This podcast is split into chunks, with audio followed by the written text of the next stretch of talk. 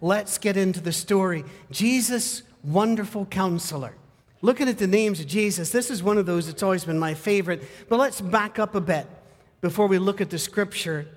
In the days of Isaiah, the nation was in great trouble, but they didn't know it.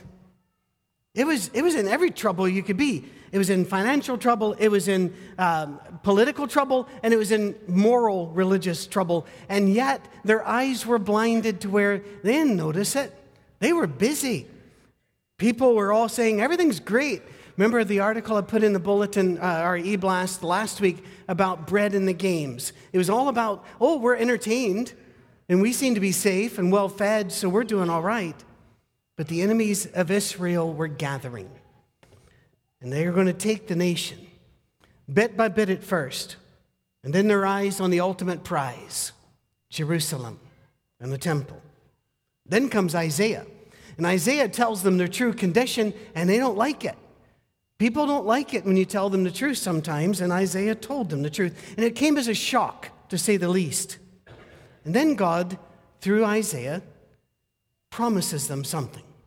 That as, yes, they are going to fall, and yes, there will be captivity, and there will be wailing and a lot of pain, but it won't be forever. A great one is coming to them. Somebody greater than they could have ever imagined is coming. God will be with them. And it'll be more than they could have ever hoped for. Let's look at that in Isaiah chapter 9, verse 2, and then verse 6 and 7. The people walking in darkness, that's them, have seen a great light. On those living in the land of deep darkness, a light has dawned. For to us a child is born, to us a son is given, and the government will be on his shoulders, and he will be called Wonderful Counselor mighty God, everlasting Father, Prince of Peace. Of the greatness of his government and peace, there will be no end. He will reign on David's throne and over his kingdom, establishing it and upholding it with justice and righteousness from that time on forever. The zeal of the Lord Almighty will accomplish this. Today we're going to focus on that title, Wonderful Counselor. By the way, just as an aside, it is not absolutely certain whether those are two titles or one wonderful and counselor or wonderful counselor because Hebrew didn't have any punctuation marks and they didn't have capital letters. And so you have to just use the best scholarship you've got. But right now, most scholars, by some considerable margin, believe wonderful counselor was the name there. So we're going to look at it as one title today. Before we launch into it, can we admit something? God's timing is not our timing.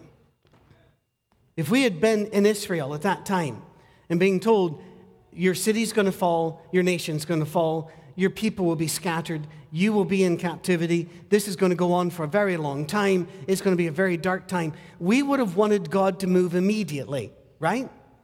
We, um, if, if, you're, if you're one of those that goes, well, you know, I think I could be patient, I wonder how much trouble you've ever been in. It's not like if you're drowning out there and a ship is nearby, you don't say, when you can get around to it, I don't want to be a bother, but I'm drowning. No, you want it right then. But God waited. Isaiah was writing nearly 800 years before the coming of Christ. The patience of God is a staggering thing and it's a frustrating thing because we don't want him to be that patient. But please understand something about the patience of God. That patience of God that frustrates us so much is the same patience that saves us. Because he's got all that kind of time to work with us. He's not going to react like this. Have you ever had a relative or somebody in your in your circle of friends that you, it was just like a cocked gun? You never knew when they were going to go off. That's not God. God does not just knee jerk react, He's going to plan ahead and He's going to move.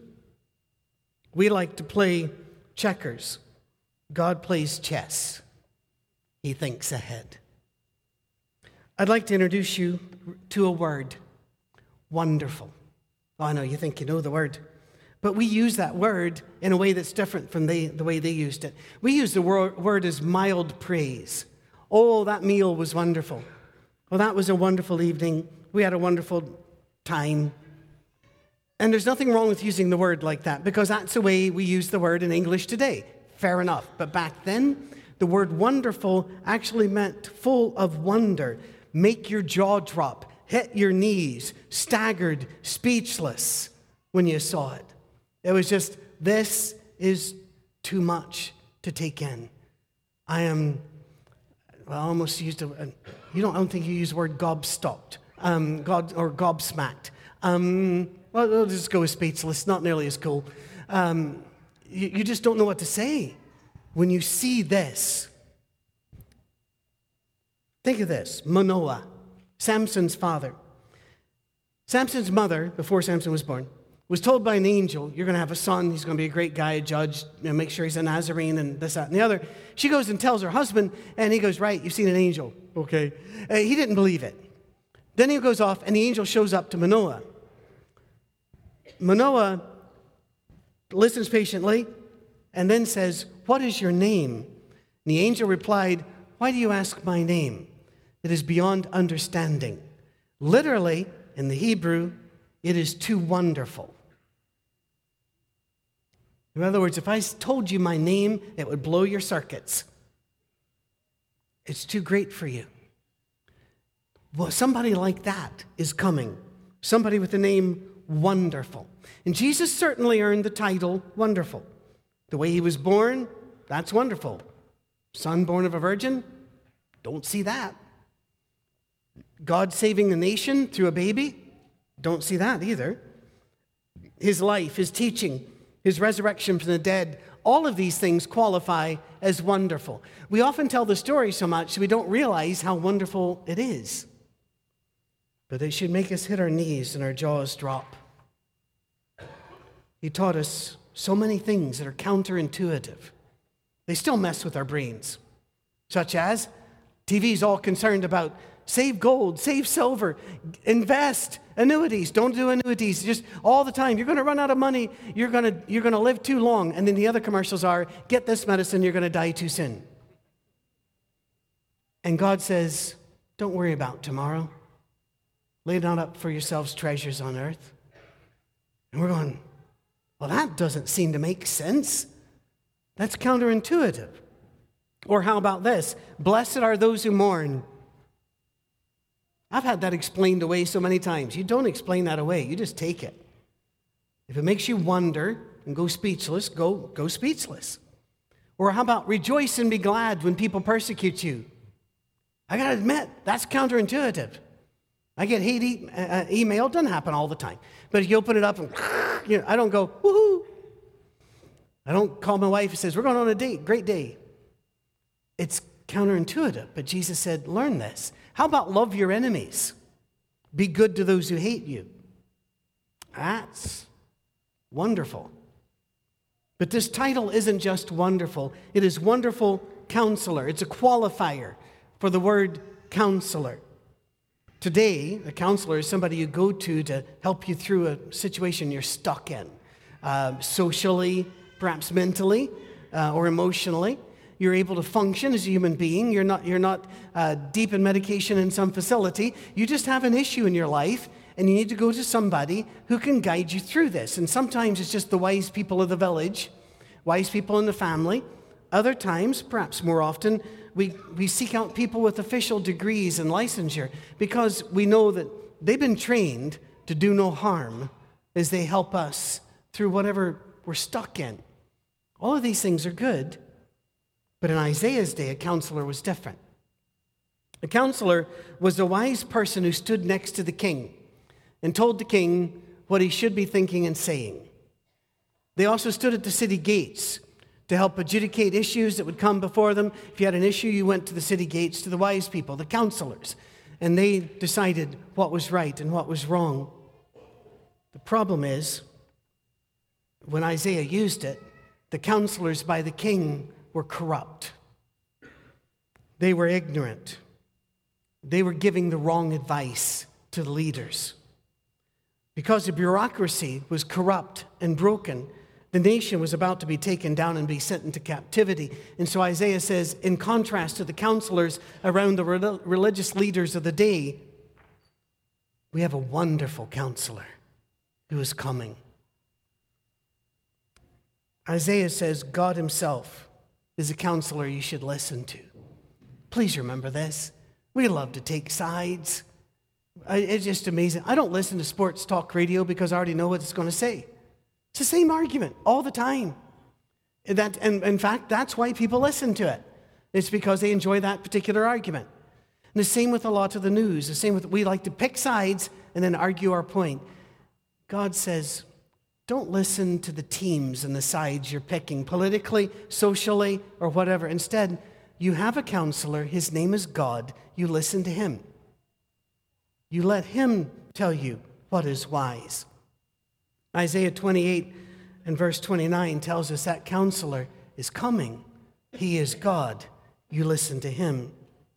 It is not at all uncommon, by the way, for God to share a title with Jesus and to share that title with the Spirit. They are all our counselor. How wise was Jesus? I don't have these up on the screens, I don't think, but in John chapter 2 and verse 25, excuse me, scripture says, He did not need testimony about any mankind. He knew what was in each person. Now that's a wise counselor. Or how about we could skip forward to Colossians, Colossians chapter 2. Colossians, a little book. Don't go past it. Don't go past it. Ah, I went past it. Um, Colossians chapter 2 and verse 3, where it says, In whom, about Christ, namely Christ, in whom are hidden all the treasures of wisdom and knowledge. So if you want wisdom and knowledge, where should you go? You ought to go to the guy that's got all of it. That would be Jesus. Now, there's a huge difference. Listen to me, former shrink here. There's a huge difference between a knowledgeable counselor and a wise one. There are a lot of people who have incredible knowledge and very little wisdom. If you don't know the difference, knowledge is facts and figures, wisdom is knowing how to use what you've got. That's the simplest I could do for you. I have seen wise counselors. I'm, I'm, thinking of one right now who never got past high school. But his wisdom was so great, churches sought him out and sent people to him, talk to him. And I talked to him. And I got a lot of degrees, but I think he was wiser than me. And the idea is maybe he didn't know everything I knew, but he knew how to use what he had. And he also was an effective one. Jesus was effective. And he showed us the path and how to counsel, how to take care of others. Now, church, this is where it gets personal. You, not with me, with us. As a church, we are a church. Remember, we always say open arms, empty hands. We embrace all, we throw rocks at nobody. We share what we have, open arms, empty hands.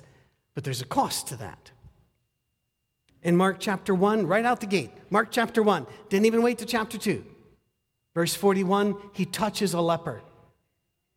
Who wants to touch a leper? I remember when I first came back to America was when we were first understanding what, well, we weren't understanding it. That's the problem. First, we were hearing of AIDS and the retroviruses that caused all of this. And, and we, we didn't know what we were up against.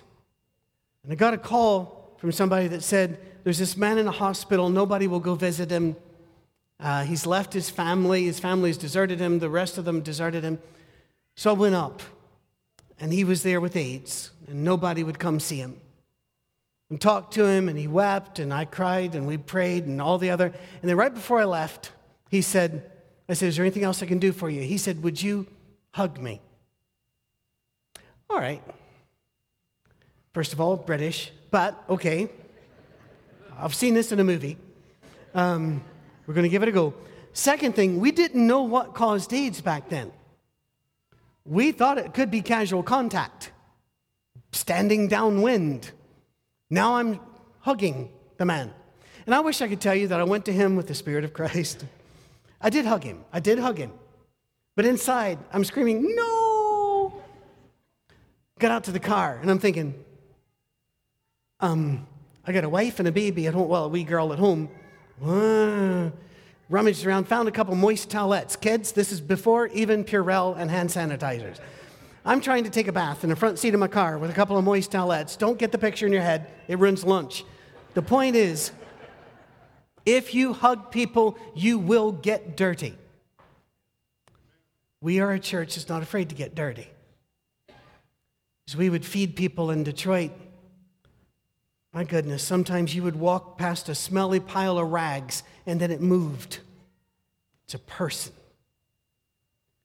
They would come and eat, and the stench of urine and worse on them. And then they would cry and reach out to hug you. We would hug them. A lot of times I would come home, Cami would come up to hug me, and I'd go, No, no, we're burning these. These cannot be saved. Not after today. In fact, you might want to throw me in the washer with a bit of bleach at this point. But we did it because that's what God does to us. He hugs us no matter how dirty we are. I had a series of speeches at a whole bunch of places through this one Sunday. It was in an area with a bunch of different churches, and they were circuit riding me that day. First day, first speech, I give the bet, and here comes a little girl to hug me. I'd never seen a wee girl before. She's just a natural gifted hugger. She's about, I don't know, four or five. I'm sitting in a chair when she comes running up to hug me. She's got peanut butter all over her face. Now I have peanut butter all over my shirt and tie, and I got a long day to go. But you know something? That's a badge of honor. It's a badge of honor. Never seen her since. I think God just sent her for, a, uh, they enjoyed that in heaven or something. One of my favorite uh, incidences was when a lady came up, she was having a rough day, evidently. Now, this lady, and I don't, do not get paranoid about this. Use makeup, use perfume. Go ahead. This lady used a lot. And she came up and she just face planted and hugged and cried. So I held her. Later that day, I went into the bathroom, looked up, I had a face. there was eye stuff, there was the rouge, there was the white bits and such. I had a face on me. And I'm going, I, what do you do with this? There are other times um, I, I'll come home and say, I've got to wash the brethren off. If you hug, you get dirty. We hug.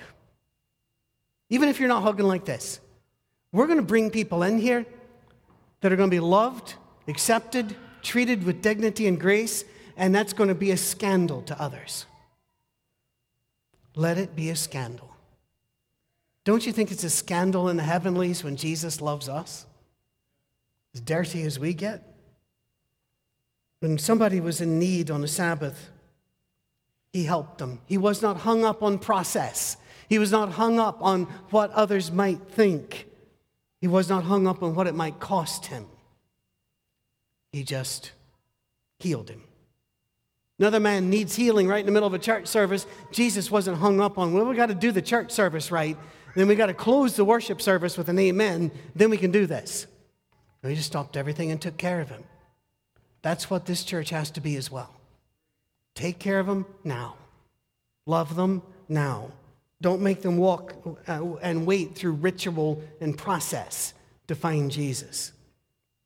When a blind man calls out for help, Jesus steps away from the crowd, gives a man privacy, gives him dignity, and then amazingly looks at him, and Almighty God, standing in front of a blind beggar, says, What would you like for me to do for you? The humility there is amazing. And then he stops by the man by, waiting to be healed by the pool of Bethesda, and he asks him, Do you want to be healed?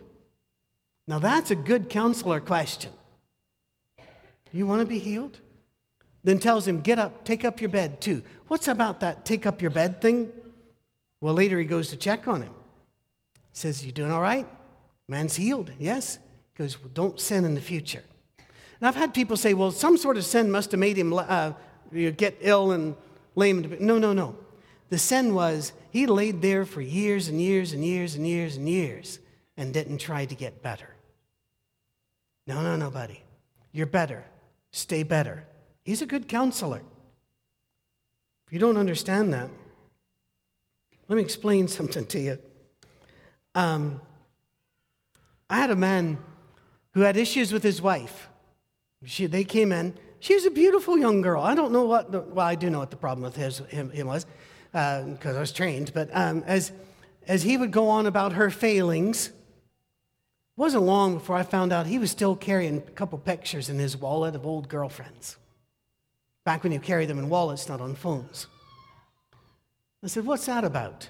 He goes, Well, that, no, they're just friends. And uh, no, hang on. What's that about? What you're doing is you're setting up your escape route. It's kind of like those people. Again, do not get paranoid. I want you to eat of, the fat of the land. Jesus never said uh, that if you're going to be blessed, he would bless you with the broccoli of the land. Go ahead. Whatever you want to eat, that's fine. But let's say that you had told God, I'm going to watch my diet and I'm going to lose weight. And for some reason, you're going through Kroger and you have a big bunch of cream donuts in your. Uh, they leapt in, they got in somehow.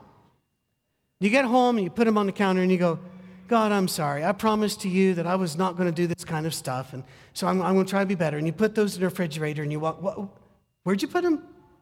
In the refrigerator. Why? To prepare for failing. No. We dump everything that holds us back, Paul says. We drop the weight that holds us back. And again, don't get paranoid about weight things here.